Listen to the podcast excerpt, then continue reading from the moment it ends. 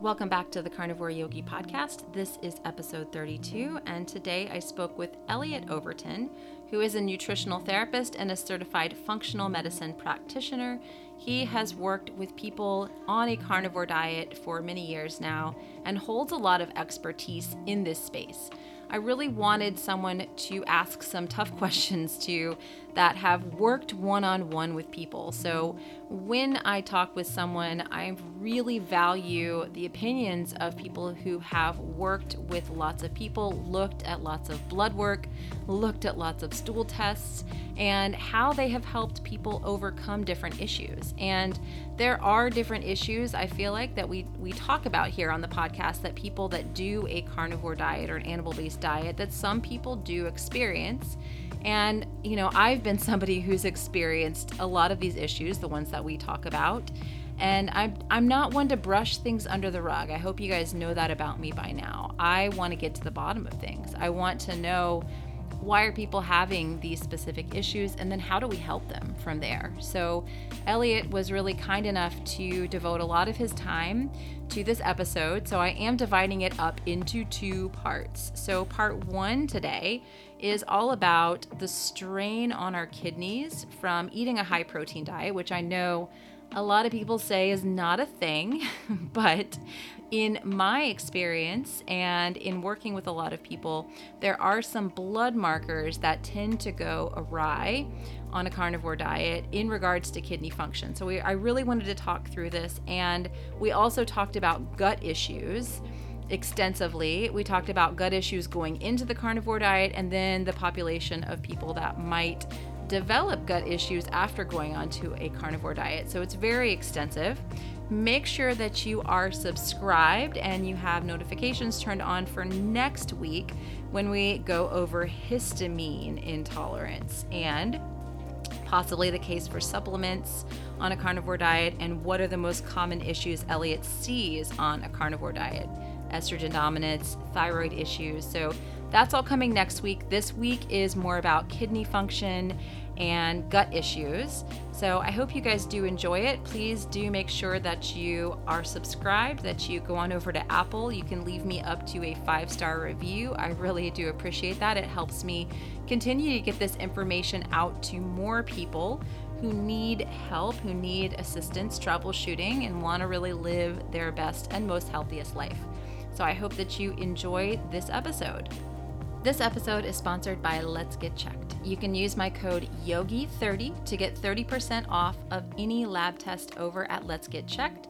I'm going to put in the show notes for you guys a link for the kidney function test because one of the things that Elliot and I talk about in this episode is testing kidney function. And as I mentioned in the episode, I got a kidney test from my doctor as part of a comprehensive metabolic panel back at the beginning of 2020, and a lot of the markers were off, specifically the blood urea nitrogen, creatinine, and GFR, which basically shows how well your kidneys are filtrating. So I had some pretty bad markers and was really freaked out. Elliot and I do talk about that in this episode, but I have used Let's Get Checked over the last year and a half to continue checking in on my kidneys as I have made specific changes, which again, Elliot and I do talk about in this episode, to my carnivore diet. And I'm happy to report my markers all look good, but Let's Get Checked gives me amazing peace of mind that if I just want to get something checked out, I don't need to go through my doctor's office, pay for a lab draw fee, argue with the insurance company about whether or not they're going to cover it. I can just order these tests here at home. I've tested several different markers over the last year and a half my hormones, my thyroid, my A1C, that's a good one, your CRP, but you can get any of those using the link that'll be in the show notes. And thanks again to Let's Get Checked for sponsoring this episode. My discount code for 30% off of anything on the Let's Get Checked website is Yogi30. All right, let's get to the show. Thanks for listening, guys. All right, guys, thank you so much for coming back and tuning in. I'm really excited about today's guest. Elliot Overton is, I feel, an expert in this field, and I have a lot of interesting questions to ask him today. So, thank you, Elliot, for being here today. You're perfectly welcome. Uh, thanks yeah. for having me. Yeah, if you don't mind, before we jump into questions, can you talk a little bit about your background and expertise? I know a lot of us have just kind of binged watched a lot of your videos that are in the carnivore and keto space, but would you mind talking about your background just a little bit? Yeah, of course. Uh, I'm a nutritionist based in the UK. I uh, have done some training in what's called functional medicine. Uh, I'm not a medical doctor, uh, but I am interested in how we can apply nutrition um, in the context of chronic disease and how people can try to improve their health via natural methods. Um, so I tend to work with a lot of people who are on carnivore diets or ketogenic or animal based diets. Uh, this has been the case for three years or so. So I have kind of I have a particular interest in this myself. I've followed these kinds of diets for a long time. Um, before I started working with people with these um, this dietary preference, let's say.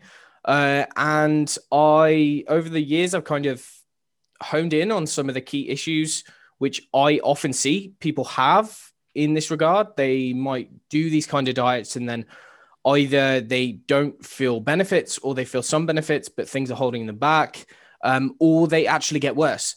So I'm interested in kind of why that happens and how people can try to troubleshoot that in various ways. Uh, and yeah, I guess uh, that's that's kind of an overview. Wonderful. Yeah, that's exactly why I wanted to bring you on. Is I feel like you've really worked so hard to try to understand why people run into specific problems on these types of diets because I think they are very helpful to do. But then, when how do you help the people when they just have, you know, these kind of chronic issues that we'll start to talk about today? Yeah, yeah indeed. Yeah. Cool.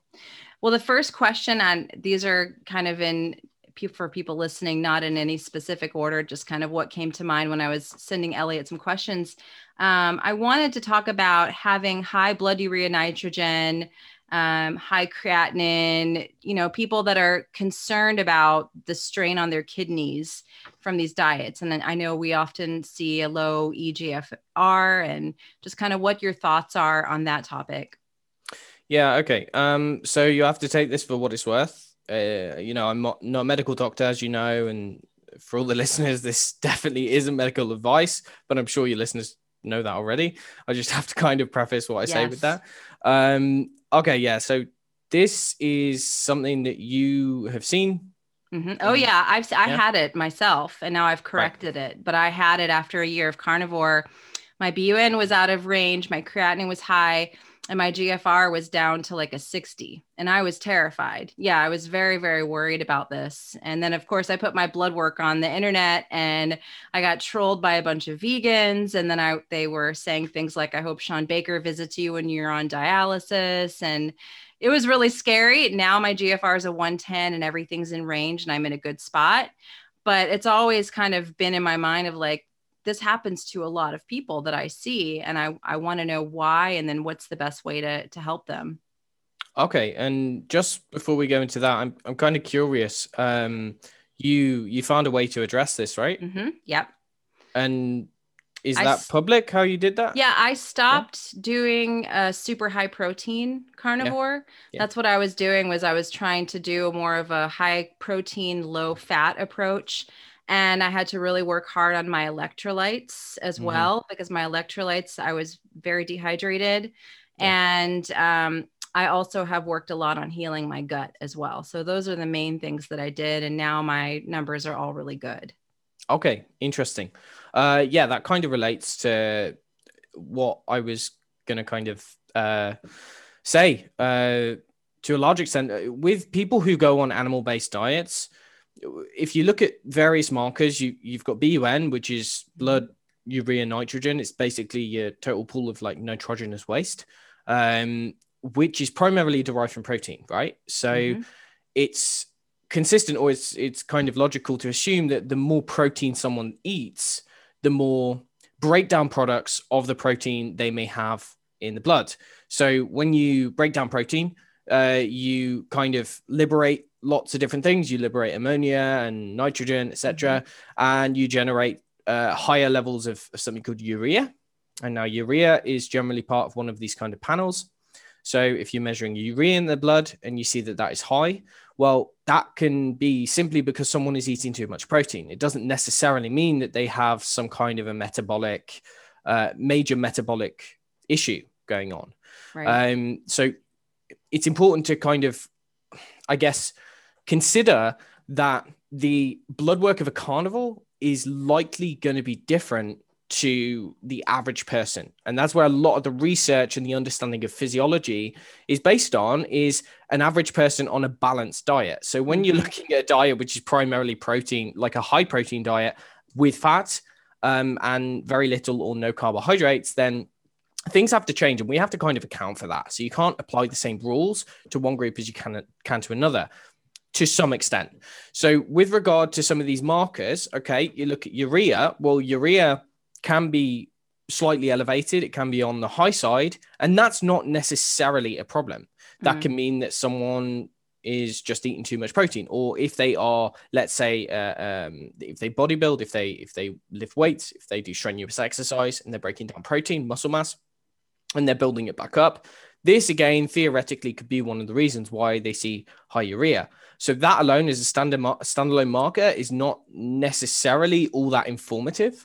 If you couple that with BUN, well, again, BUN protein is is uh, providing nitrogen for the body. Okay, we need to get rid of that, and so nitrogenous waste is is toxic. We generally don't want high amounts of it for prolonged periods of time. If someone has kidney failure, they have very high levels of BUN. That's that's you know that's a really bad thing. But if it's ever so slightly on the high side, again, it can tell us some information, but not, it's not like diagnostic. So, for mm-hmm. instance, the BUN, it can just tell us that someone's eaten higher protein or they or um, you know, they've been training hard or something like that. So, those two markers, they're not necessarily problematic if they're ever so slightly on the higher side. When that's coupled with what is an estimate, it's called uh, estimated glomerular filtration rate. That's probably the one of the best estimates of kidney function that is available uh, kind of you know to the, to the wider public well this is this is where it can be kind of important as per my opinion so uh, GFR is meant to be above 60. Ordinarily, you know, if you're sitting at around 60, that's still not great. Yeah. Um, it should, I like to see it anywhere between 90 and 100 or 110 kind of thing. Um, and so if you notice, or if someone notices that they have high BUN, they have high urea, and they also have low glomerular filtration rate, and they see that that happened after going on a ketogenic diet or a carnivorous diet, well, that is potentially a problem. Um, and that kind of needs some investigation. So, what I see this like really frequently. Um, and for these people, oftentimes they don't have any other kind of signs and symptoms of a uh, a genuine like metabolic problem. They they've no history of chronic kidney disease. They've right. no history of like uh, liver disease, anything like that. They're generally, relatively speaking, healthy people, but they just have these really strange kidney markers, which have all of a sudden come on since they've been doing this crazy crazy diet. Now, ordinarily, if someone looks at that and you know it's it's uh, understandable if they might conclude that this diet is is is is unhealthy for them and I would say it might be true, but it might be something a lot, lot simpler, like what you've said. So, first of all, it's important to note that glomerular filtration rate, what I understand about it, I'm not a specialist in kidney function or anything like that. But from what I understand, that fluctuates depending on various different factors. So, you can measure GFR one day and then you can measure GFR one or two days later, and it can fluctuate. So, it can be on the lower side of normal, it can be on the low side, but then it can go higher again. And, and one of those, um, one of the factors which is going to determine a GFR is hydration. Okay, so if someone is is dehydrated, that is one of the reasons why GFR can drop. Hmm. Okay, at the same time, um, GFR is quite sensitive to acidity. Now, if you have been a vegan or you follow the vegan kind of standpoint on dietary protein or you know you, you've bought into any of the conventional kind of dogma around dietary protein it, they will say that protein is unhealthy for the kidneys because it's high, right. because it's acidic because it does provide an acid when it's broken down it does provide acid for the body and the body does need to excrete that. Now, there's lots of different mechanisms by which we're kind of maintaining acid base homeostasis. So, the balance between acidity and alkalinity. One of the ways in which we're doing that is through the kidneys. And so, ordinarily, a perfectly fun- functioning kidney uh, can uh, quite quite well kind of maintain the balance between excreting acids and, and bases and whatnot, and maintaining kind of a, a relatively stable environment. However, the kidney is somewhat susceptible um, to excess acidity. So, one of the ways in which the kidney can uh, counteract that is by secreting bicarbonate. Okay, bicarbonate is a is an alkaline substance and what that helps it helps to do is basically balance things out and so in some cases like you have kind of clarified through your experience and like what i've seen on numerous other occasions is that someone who has low gfr high bun and high urea might just be consuming a little bit too much protein mm. okay yep. and that might not be coupled with their activity levels, with their kind of um, anabolic catabolic balance kind of thing. So if this some if this particular kind of person is not working out heavily, if they mm. are not kind of doing anything providing stimulus to the muscles which are going to um, kind of tell tell tell someone to to build muscle then and and sometimes people if they don't like eating fat if they've come from kind of like a low fat diet they can quite easily overeat on protein and because of that, what what I think one of the reasons why GFR goes down is because of the kind of excess burden that kidneys are placed under by having to deal with the nitrogen, nitrogenous waste, the acidity, etc., etc. So there's a couple of things that I have people do about this. I mean, one is to ideally reduce protein if i if i kind of think it is a little bit too much. It kind of depends. You have to do the calculation with each different person um, i can't think of it off the top of my head. But one is making sure that someone is not eating excess protein. Secondly um, looking at um, potentially providing uh, if if if if it's highly concerning for that person and they're concerned that they've got kind of chronic kidney disease or kidney failure it's really uncommon. But if they do think that, one way in which um, the researchers have done it in the past, uh, and I use it in, in people who do have ongoing kidney issues, is actually to supplement with bicarbonate. So this could be hmm. either sodium bicarbonate or potassium bicarbonate. So the research is fairly conclusive that in chronic kidney disease, bicarbonate is one of the a massively protective factor when it's supplemented and it slows the progression. And I've seen GFRs go from like you know 50 or below 60 to 80 in the space of you know a mm. month or so of supplementing with a quarter teaspoon or half a teaspoon of sodium bicarbonate. Really that's going to depend on someone's urine ph. So one of the ways if you the one of the ways that you can kind of assess whether the acidity or acid base imbalance is driving potentially driving an issue with the kidneys is actually by looking at urinary pH. So you can get just a basic test strip you can look at your pH levels, and um, and what I like to see is ordinarily between kind of you know 6.9 and 7.5 kind of thing okay? okay. so ever so slightly towards the alkaline range but more kind of neutral. What you'll often find is people who do have these this kind of lab work their urine is going to be kind of you know 5.6 or you know below 6 or in the low sixes and I find that this is also really, really helpful for people with gout. And that's something mm. that kind of is its topic in its in its own sense. But carnivores who have this predisposition towards gout, uh, using sodium potassium bicarbonate is really beneficial for kind of reducing gout attacks. Oftentimes their their their urine is is highly acidic. So if you can bring that up to between 7 and 7.5 maybe um then then what you'll often find is that uh is that the lab markers do tend to improve. Something else with regard to uh with regard to carnivore diets and uh poor kidney function like a temporary worsening of kidney function well one of those is theoretical, but I guess it probably could apply. Is one of the things which is known to reduce uh, kidney function or GFR is um is advanced glycation end products. Okay, mm. so this would usually be applicable for people who are on kind of standard Western diets who are consuming high amounts of fructose. Uh, sugars, car- refined carbohydrates, uh, polyunsaturated fats, you know, like uh, industrial seed oils, uh, advanced glycation end products are going to be a major problem. Um, but it's also theoretically possible that this might also apply on someone who's on a carnivore diet, whose antioxidant system is not functioning kind of as it should do. Let's mm. say their endogenous system to protect against advanced gly- AGEs uh, the main the main thing there being glutathione that's um, the main cellular antioxidant. If someone is not maintaining good glutathione status on a carnivore diet and there's a couple of reasons why that might actually be uh, if they they're not maintaining good glutathione status then it's entirely possible that um, that over the long long term say a year or 18 months um, that that is going to start affecting the kidneys. The kidneys are massively or extremely sensitive to oxidative stress, and that's one of the things that the the the AGEs can do to the kidney to cause kidney damage.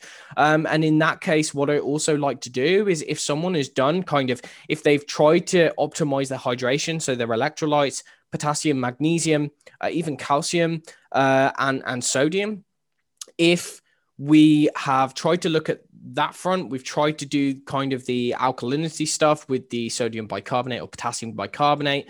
Um, we've reduced protein and they still have problems with their kidney function. I would then start looking at kind of glutathione status, some antioxidants, which are really useful for the kidneys, particularly alpha, lipoic acid, um, MSM, NAC, and, uh, and, and raw glutathione, so so actually liposomal glutathione as a supplement sometimes. Um, there's also a very good herbal formula which is called Rentone, Rentone, um, it's made up of uh, several different herbs. I can't think off the top of my head exactly what they are, um, but I've seen that bring up uh, bring up EGFR um, quite significantly by you know 30, 20, 30 points or something.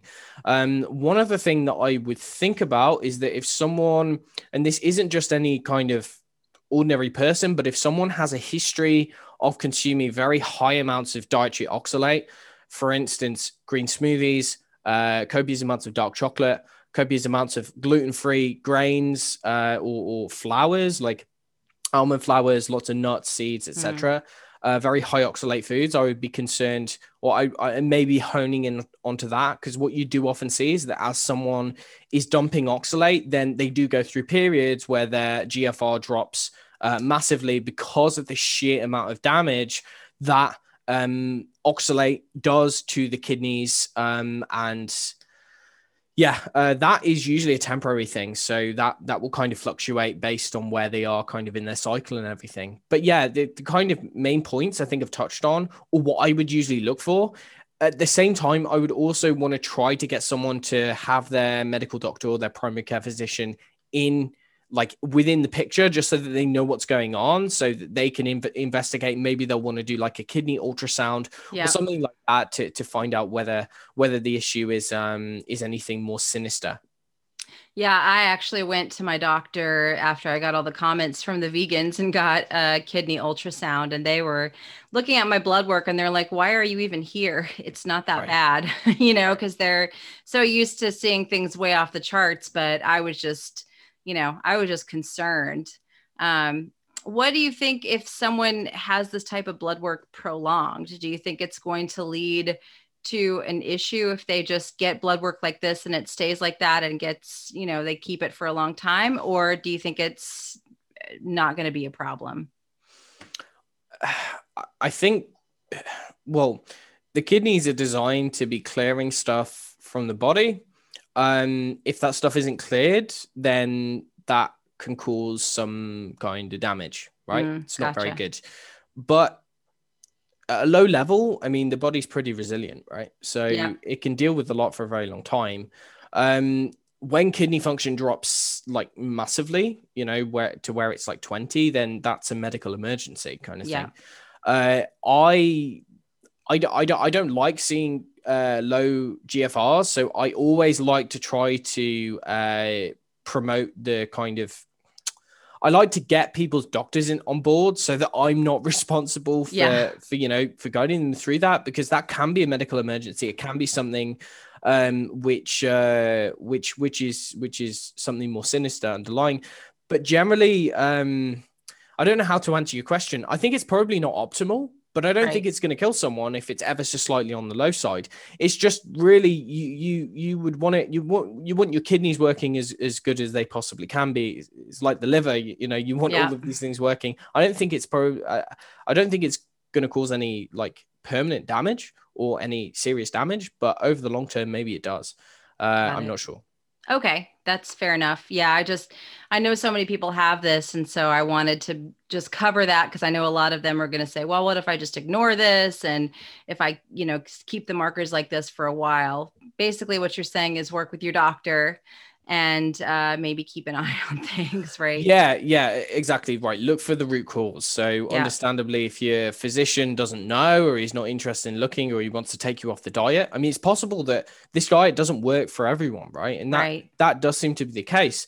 But then again, it's also possible that it could be something very simple. It could be dehydration. It could be that Yeah. you're not consuming enough sodium, you're not having enough potassium, you're not retaining water.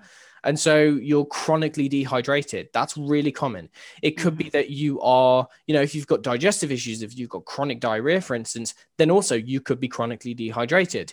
Uh, if you, um, you know, you smoke, you drink, you live like a, an unhealthy lifestyle generally, and you come into contact with a lot of junk, which kind of has a depleting effect on your protective um, chemicals, the antioxidant system, then again, this is something which could predispose one to developing kidney issues. So it's like, look at all of these factors, reducing protein, you know, playing around with your macros, all the things that we've spoken about. And if it still doesn't improve, I would probably consider, like, if there's no identifiable cause, I'd consider maybe playing around with the diet a little bit more, experiment with maybe adding in some carbohydrates or some fruits or something like that, which take you out of a state where you're primarily relying on on on meat, on animal protein, and on fat.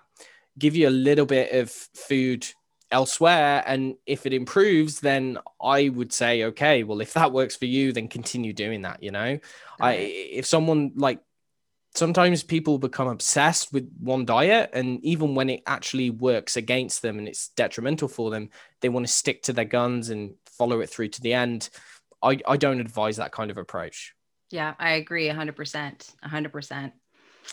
Thank you guys so much for listening. I hope that you are enjoying this episode. I'm taking a little break in between the talking points here to thank the second sponsor of today's episode, which is going to be Healthy Gut. Now, when we start talking about gut health, a lot of times we skip right to probiotics, which I'm a huge believer in. You guys know I love my probiotics.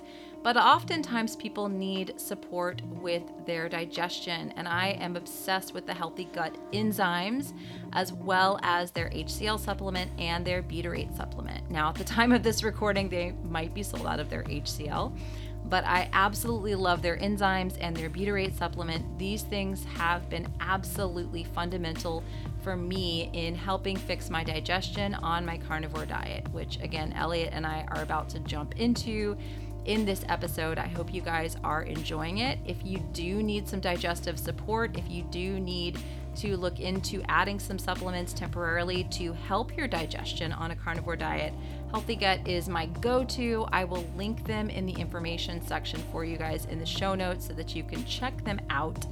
I stand firmly behind them. They have a Facebook group that you are able to join after you purchase the products and they help you with your dosing. They have health coaches in that group.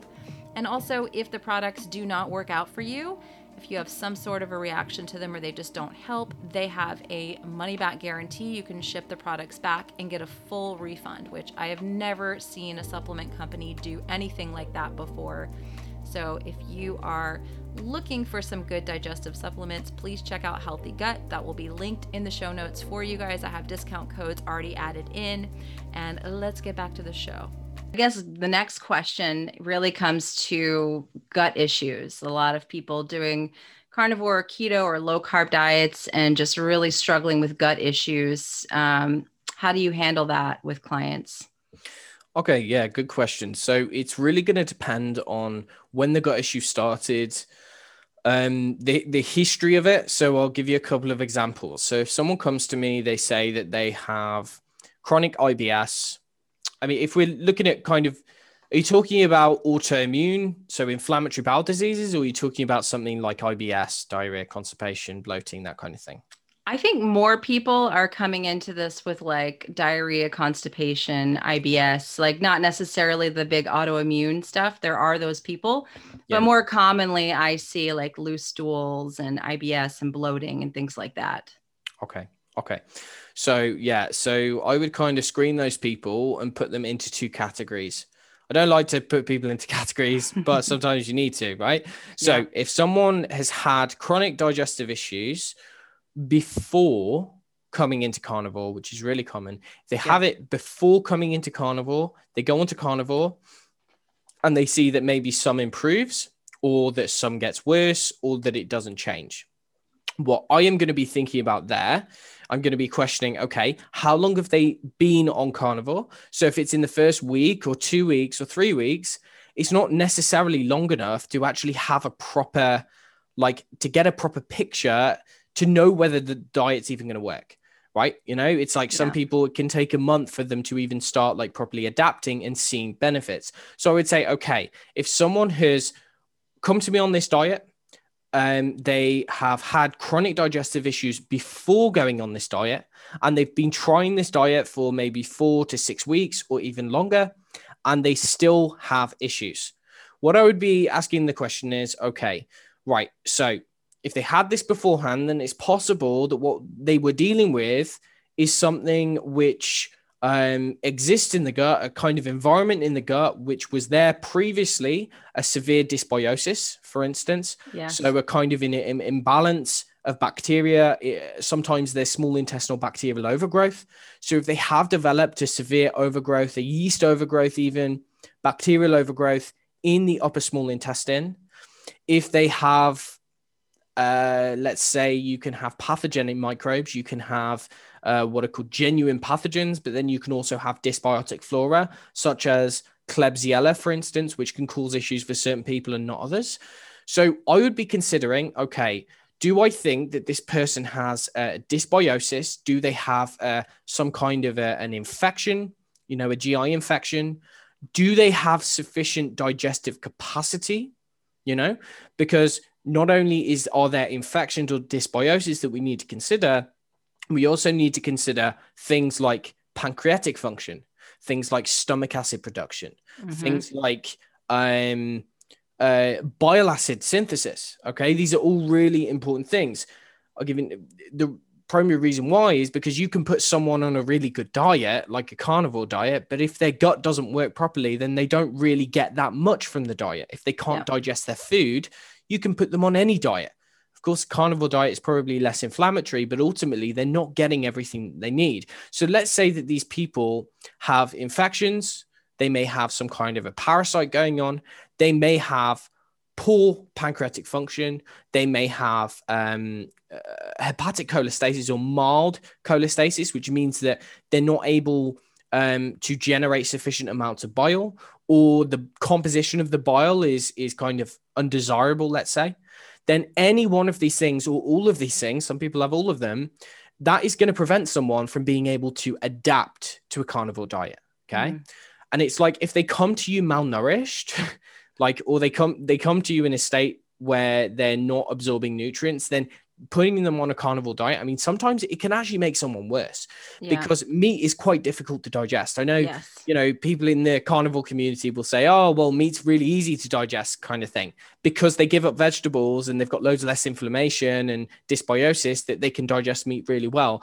But honestly, for the stomach, meat is categorically harder to digest than than than other foods let's say or for the for the for the intestine and what i mean by that is that the bonds holding together uh, dietary protein like animal protein if the stomach does not have sufficient pepsin or stomach acid then people generally don't digest it very well okay yeah. so I, I don't know i mean have you ever seen that where people say well mm-hmm. you know i just don't digest dietary protein very well Oh yeah, I've done a ton of videos. I have a friend of mine who is a kind of a gut expert and eh, HCL, adding that in and adding enzymes in has made such a world of difference for yeah. so many people I've worked with, like a and for myself as well. It's like night and day. Like without the HCL and enzymes, I'm a lot more hungry. I'm a lot more tired, and I'm convinced that it's I was not absorbing the nutrients from the meat, you know, which is supposed to be the easiest thing in the world to digest, but I just wasn't absorbing the nutrients. And so I found I was overeating more and then I would be more tired. And it was just like this vicious cycle. And just adding in those digestive supports for me made a huge difference. And I've seen it work for a lot of people as well. Yeah. Yeah, precisely. Um, uh, that that I think that's something that doesn't necessarily get as much attention as mm-hmm. it as it deserves. It's like assuming that someone because there are some people who come from a standard diet and then they move over to a carnivore diet and they adapt perfectly because they can properly take what they need to from yeah. the meat but there's a lot of people who don't they're not they're not like the success stories so to speak you know you don't see them on the memes or on the videos or on the testimonials but there's lots of people who've been very sick with other conditions you know maybe you talk about chronic fatigue syndrome or lyme yeah. disease or other you know more complex conditions and they come to the carnivore diet and actually they find it so difficult because they can't actually they can't they can't digest the food mm-hmm. and so mm-hmm. yeah first what i would be looking at is probably some testing in this regard so i do stool testing for these kinds of people generally if someone's got gut issues I don't really test all that much, but when someone has been on a carnivore diet, I want to rule out, I'm going to rule out some kind of a bacterial infection, some mm-hmm. kind of a parasitic infection. So I'll be looking at something like a GI map or one of the other stool tests, which is not 100% accurate, but can give some pretty good indication whether there's any intestinal inflammation, for instance. You know, it might be that this person does have an inflammatory bowel disease and they don't know about it. It could, there could be kind of lots of things behind this. So a good quality stool test is going to tell you whether there's any major inflammation, whether there's significant kind of immune response down in the gut, whether there is sufficient digestive capacity to some extent, and whether there's any issues with kind of fat malabsorption. Okay. Yeah. At the same time, it will tell you whether there's any kind of an infection. So that's what I would like to do with these kinds of people.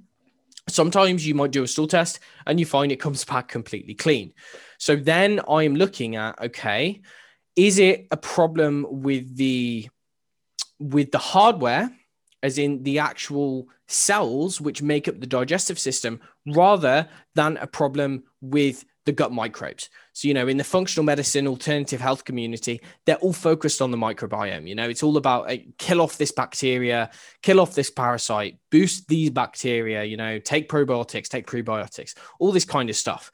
Um, but many times people come to me, they've already done that stuff and it doesn't necessarily work. So there I'm looking at okay is there, there is there a problem with the actual machinery of the gut? So for instance the stomach. Well we know that you need zinc to make stomach acid. We know that you need uh, vitamin b1 to make stomach acid. We, we know that you need b1 to propel or functioning nervous system autonomic nervous system to um to uh to propel food throughout the gi tract to release the digestive enzymes, for the pancreas to function properly, for the liver to be generating enough bile. Okay. So, what we would be doing there is honing in on the symptoms. We say, okay, so if someone has the typical or classical symptoms of, say, hypochlorhydria, which is low stomach acid, that is fairly obvious pretty early on because someone mm. will eat and within a couple of minutes they might feel bloated in the upper abdomen so around where the stomach is. They might start burping or belching. They might feel as though food sits in the stomach for a long period of time.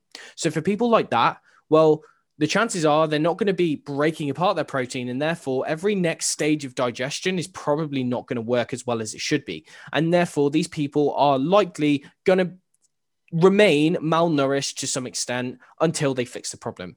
So, kind of, if I think it's a stomach acid problem, then not only would I be prescribing uh, stomach acid, digestive enzymes, pepsin, etc., I would also be trying to answer the question why is there low stomach acid in the first place? Mm-hmm. A lot of times, what I find is it's actually a problem with the autonomic nervous system. So, generally, a problem with these kinds of people not only will they have problems with uh, low stomach acid sometimes they have problems with constipation or they have gastroparesis mm. or they have other autonomic nervous system problems as well maybe some kind of neuropathy so i would be doing a workup to try get a you know, as much of a picture or as most complete as a picture of, of a picture as possible, um, and hone in on which kind of part of the digestive system isn't working, or all of it, if it is that case. Um, we've spoken about stomach acid, but say if it is, um, it could it be underlying intestinal permeability, which was there previously and is and remains there. If that's the case, then trying to address intestinal permeability, there's lots of natural therapies and stuff to do that we don't necessarily need to go through exactly what that is, but there's lots glutamine, aloe, all of this kind of stuff. And basically, uh, sometimes just addressing um, intestinal permeability can kind of rebalance what's going down, what's going on down in the intestine, and you find that someone starts digesting their food a little bit better. Okay, in the case that it is the liver, uh, an example might be that if someone has um, pale stools, this is really common. They go from mm-hmm. a, a low fat diet, they come onto a high fat diet, and all of a sudden they start developing very, very pale stools. They might have um, they might have feelings of kind of congestion or swelling around their liver. Um, they might get very nauseous after consuming fat. They might have kind of severe abdominal pain after consuming fat, either pale stools or they ca- could have severe diarrhea as well in this kind of situation, I'm going to say, well, it's probably not the stomach, it's probably not the pancreas or, or, the intestine itself per se it likely has to do with either liver or liver and gallbladder. And yeah. so, in that case, we're going to focus heavily on providing all of the nutrition necessary to generate bile acids, use preformed bile acids, use uh, which is tauroursodeoxycholic acid, it's type of bile acid.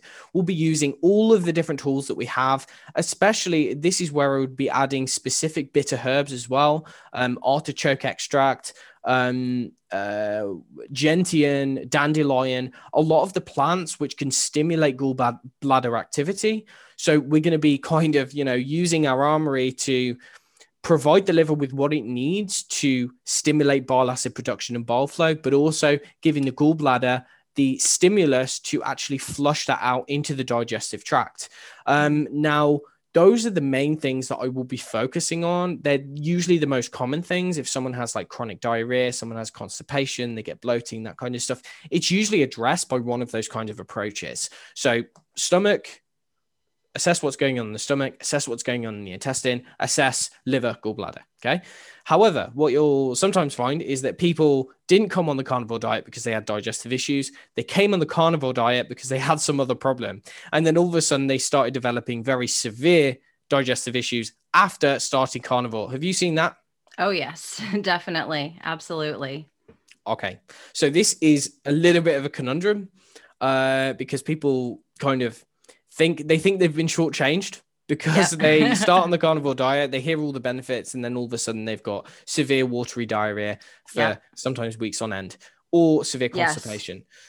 So, uh, what I would do in this situation is I would give it time, first of all. Now, if it's diarrhea, I would give it time. I would say, okay, give it a month, a month maximum.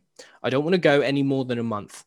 In that time, I want to make sure that you're drinking sufficient amounts of salt in your water, possibly an electrolyte mix because you're going to be losing a lot of stuff through diarrhea. So we mm. want to make sure that you're hydrated, but we want to give you around a month because sometimes it seems as though this is the kind of most common reaction that many people find. They have this adaptation period.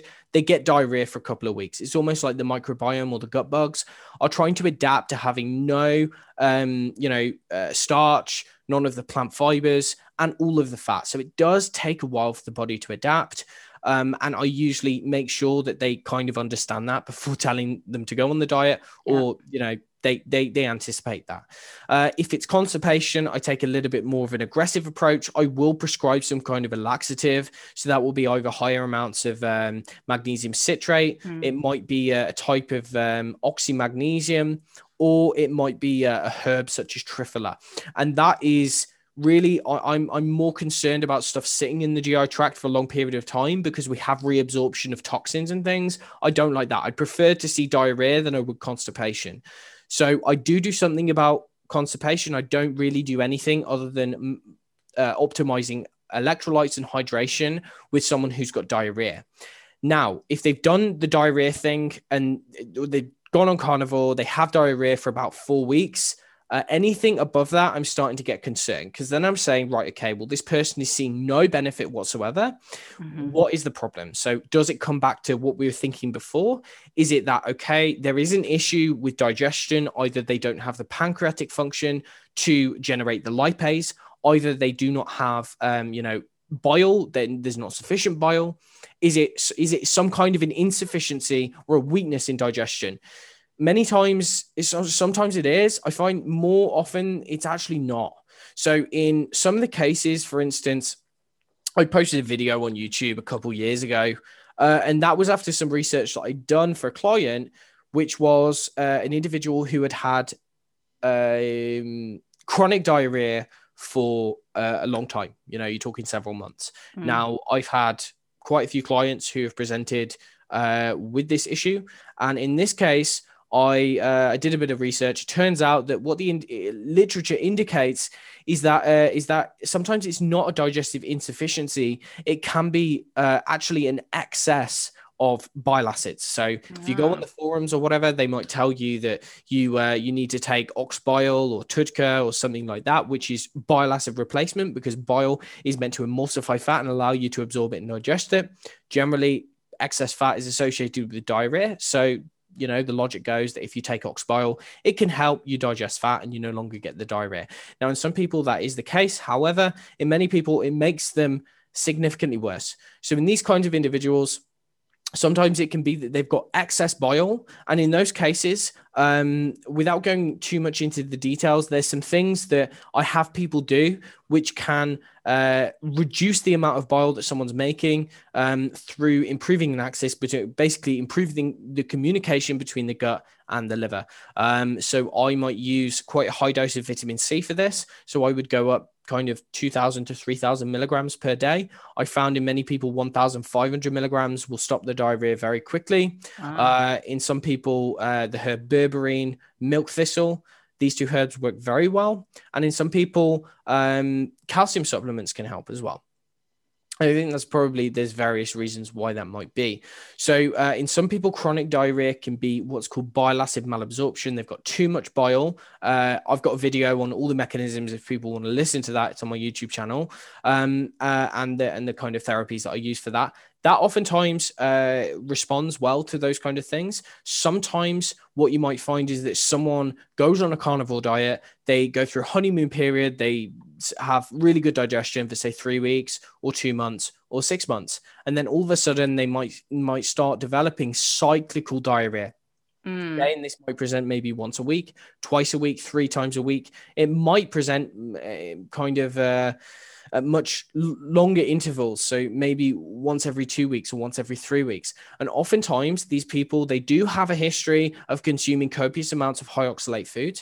that's one thing and that's something that i often do in my case history is work out okay does this person have like this high oxalate phenotype you know have they mm. gone through periods of consuming massive amounts of these foods and if that's the case what you often find, uh, and it never fails to amaze me, is that for people, it usually presents as diarrhea. People who have this cyclical diarrhea, or even they have chronic diarrhea, consuming some high oxalate food.